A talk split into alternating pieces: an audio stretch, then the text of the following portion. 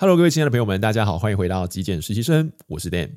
在今天的节目上面，我们依然跟各位来分享我手边的这本书《我简单丰富的生活提案》，来自日本极简主义者涩谷直人的作品。那么今天呢，是我们这个导读系列的最后一集。我们要来跟各位分享的呢，是作者在第5个章节他提到的思考自由哦。那思考自由并不是这本书最后一个章节，但是我把它放在最后一集来讲，原因是因为我们一般在接触断舍离或者是极简生活的时候，我们比较容易去接触到一些物质或者是空间，甚至是人与人之间人际关系的断舍离，这比较有形。那思考的自由呢，它是比较无形的。通常我们如果从事断舍离或极简一段时间的朋友，我想一定都会有所感受，你会发现你的内在产生了一些变化。不管是在选择上面，或者是你在生活中的思考方面，你一定会感觉到，你会用一种外在是不是能够符合自己需求的角度去切入。我觉得这样子的变化呢，是有助于我们在做抉择的时候更加的明确，也是一种找寻自我的方式。好，既然已破题了，我们就一起来看看在这个章节里头作者想要跟我们分享哪些内容咯。首先在这个章节的一开始，作者说，为了真正要紧的 1% 去除其余的 99%， 真正需要的其实没有那么多。这句话其实它讲的就是专注 focus。 极简它确实让我们变得更加的专注。以前我们聊到的是82原则，80-20的原则，也就是说真正重要的它能够产生效益的其实呢 20%， 另外的 80% 真的没有那么重要。有的时候我们可以选择性的忽略它们也 OK。 这个东西蛮经常在我们工作上面会出现的。有些时候太过于执着，太过于完美主义，要把一个东西做得非常好，你就会在一些相对来说比较无关紧要的细节上面去纠结。我自己分享我自己一个过往的人生经验。以前的我呢，在做 PowerPoint 的时候呢，我很容易去做一些美化，做一些动画，但我后来发现其实客户真正在意的是你提案中的关键嘛，比方说假设你要卖东西，转换率是怎么样，或者是你的 strategy， 你的策略是什么，你的 business model 是什么东西，这个东西是客户关心的，而不是产生漂亮的封面或者是其他客户不太在意的动画。这些动画的出现并不会让你的提案变得更精彩，而是客户真正关心的内容才是你的提案成功与否的关键。好，那在这个部分呢，作者他提到了，除了必要的物品之外什么也不放，去除诱惑之后，需要面对的自然就只有本质上的事物。这边讲到的其实是一个环境影响人。大家听过孟母三迁吧？我们自己在日常生活中也经常会遇到这样的问题。小时候我们要考试的时候，老师都会告诉我们念书啦，或者是我们需要专心的时候呢，都要把手机、什么漫画、电玩这些诱惑人的、会让人分心的物品收到抽屉，或者是放到一个我们看不到的地方。或者是我们在减肥的时候，你也必须要把一些垃圾食物收进抽屉里面，眼不见为净。环境影响一个人真的是非常非常的深，特别是我们如果要透过主动的努力啦，或者是意志力啦，想要去克服环境，通常维持不久。如果把你自己的空间整理干净了，桌面变得干干净净空无一物了，我想我们比较有办法坐在这个桌上好好的工作或阅读一段时间，不会感觉到疲累或是分心。这个就是极简生活中很重要，环境影响我们人生活的一个面向。另外谈到专注呢，也可以跟专业有关，比方说我曾经念过李小龙Bruce Lee 他一句很有名的名言，他说，我不怕练过10000种踢法的人，我害怕一种踢法练10000次的人。这个部分也是我自己过去在创业的过程中面对到的。我记得我在创业的时候呢，申请了一个教育部的计划。那这个计划呢，其实它开宗明义就要我们所有申请的人呢，在得到补助之后要放弃现在的工作，也就是你也不能兼职。他认为说你要创业，你就必须要全身心灵的投入，你才有办法成功。当然在那个当下我听起来觉得很天方夜谭，因为毕竟创业哪有一开始就赚钱的，所以如果我当时没有去兼一份差，那我日常的生活怎么办？但是我想他最主要的用意就是告诉我们，如果你做一件事情，你没有下定决心，你没有专心，你没有专业，全身心的投入的话，就很难成功。我们在生活中难免会学习到很多不同的东西，也许你需要完成这个东西，你需要的一些语言能力，你可能额外需要一些其他能力，你会去学，但是这一些东西都是一种辅助，它来 support 你专心致志于某一项某一个道路，让它变得更强大。For example， 我自己在做频道，我会拍摄，我可能会录音，但是我对于真正的摄影师，或者是真正的录音师，或者是影片的剪接师来说，他们的技术、他们的技巧铁定更加的精，更加的纯熟，但是我并没有想要变成那个样子，所以我只会在我自己想关注的内容上面，或者是方向上面不断的向下扎根，而不会想说我为了要做频道，所以我就要变成一个摄影师，或者是专业录音师，或者是专业剪辑师，并不会有这样子的一个方向错误，或者是方向太过于混乱，太过于分散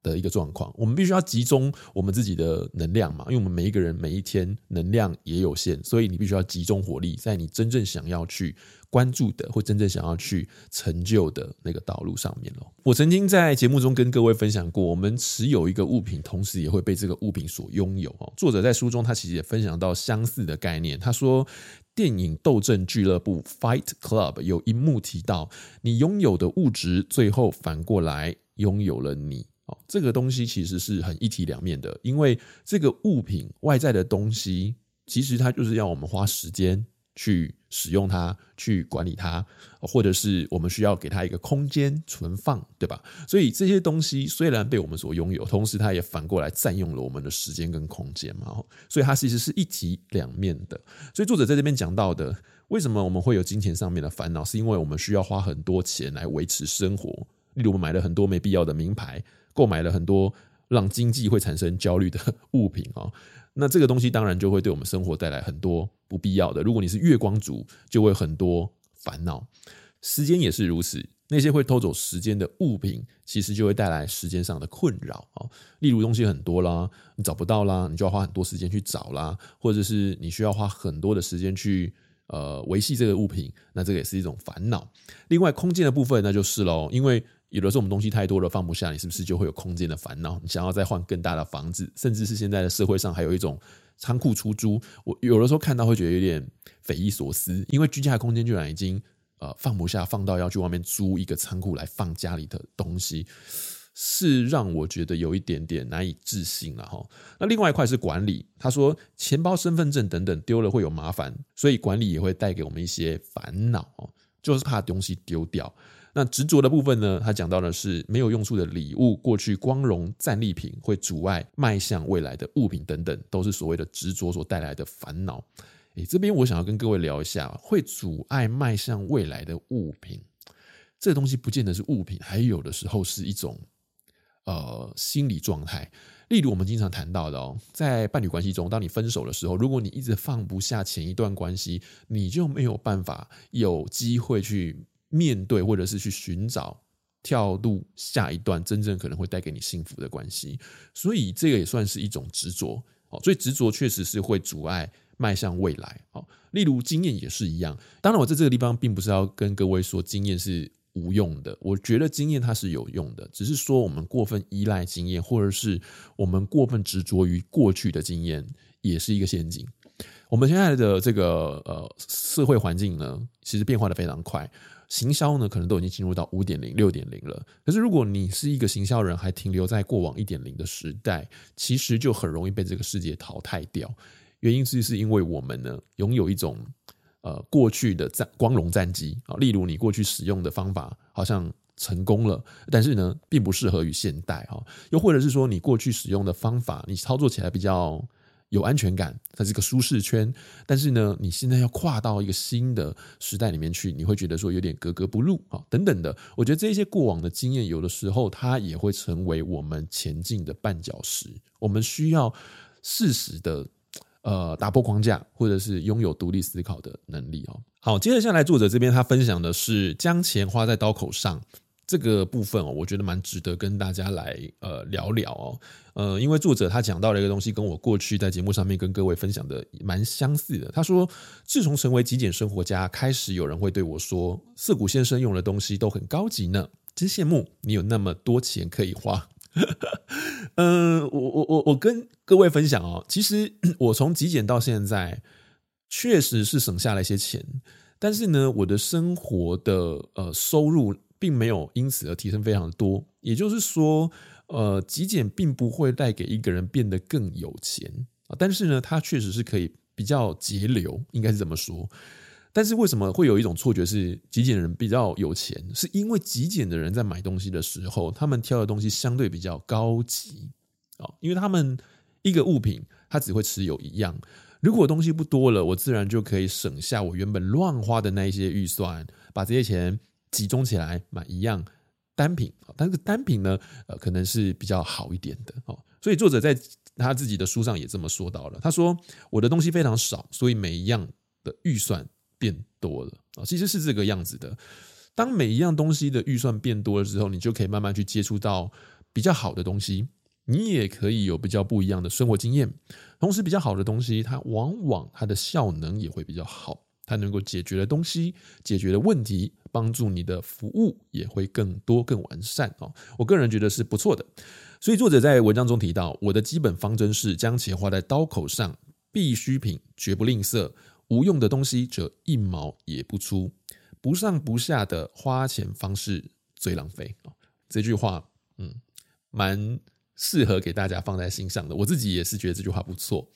他说，钱能够花的让自己满意，你自然会散发出心满意足的气场。不晓得大家在过往消费的经验有没有遇过一种是，你在 A 跟 B 之间做选择， A 的费用比 B 高，但是呢，你觉得 B 好像也能够满足了，所以呢，你就退而求其次的选了 B， 但是很显然的，你更想要 A。以前的我是这么样子的，就是觉得啊 B 好像也可以啊，没有非 A 不可，因为 A 比 B 贵了，所以我想省钱。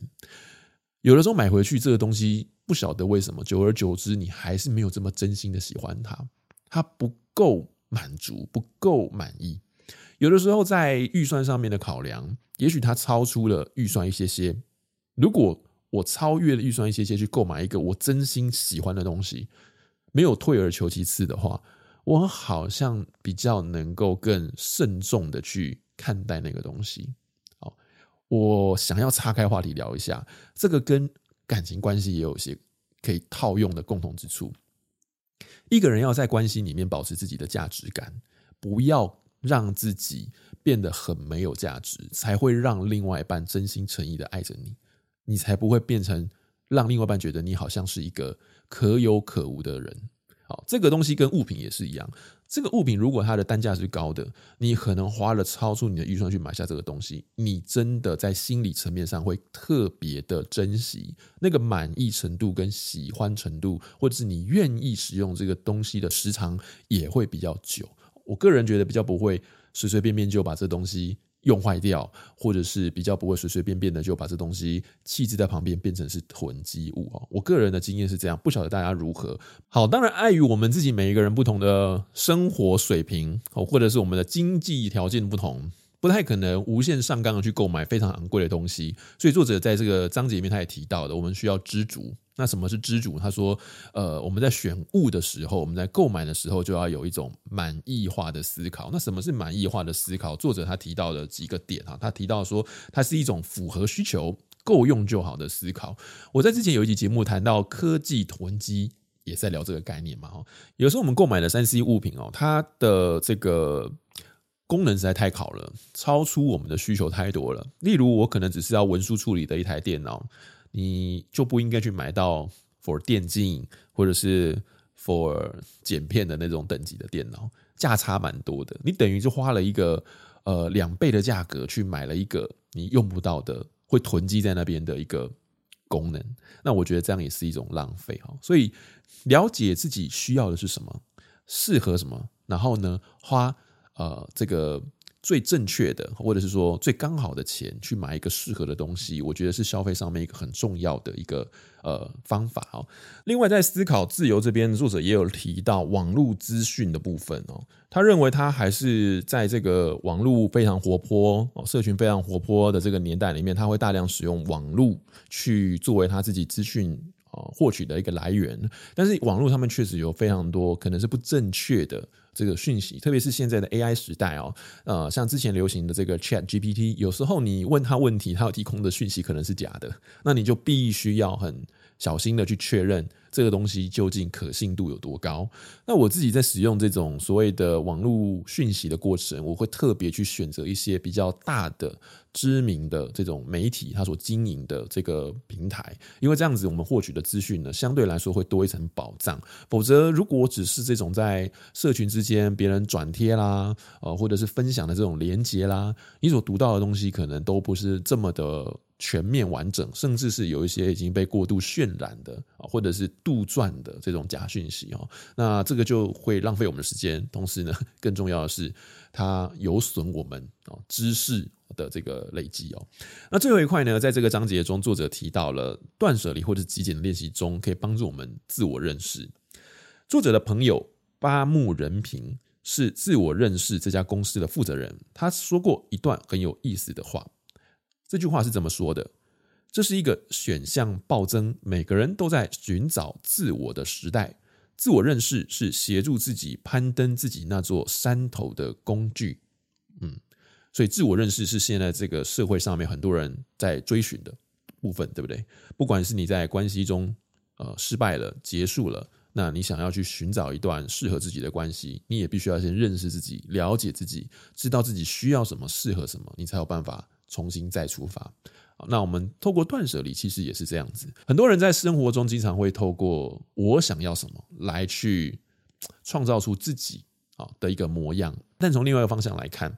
如果你知道自己不要什么、不需要什么、不喜欢什么，它其实也是一种自我认识的过程，所以它是一体两面的。当我们开始在练习极简跟断舍离的时候，它就是一个让我们自己跟内在对话，知道什么是我们的需要，什么是我们的想要，什么是必须，什么是非必须。那在这个过程中，你就渐渐的会形塑，或者是说你是真正的开始在了解自己是一个什么样子的人。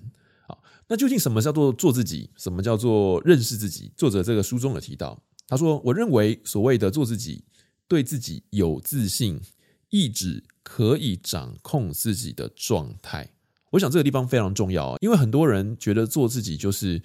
很敢表达，但是他们并不管这个表达会不会给人家一种不礼貌，或者是伤害到别人，甚至是一种很恣意妄为的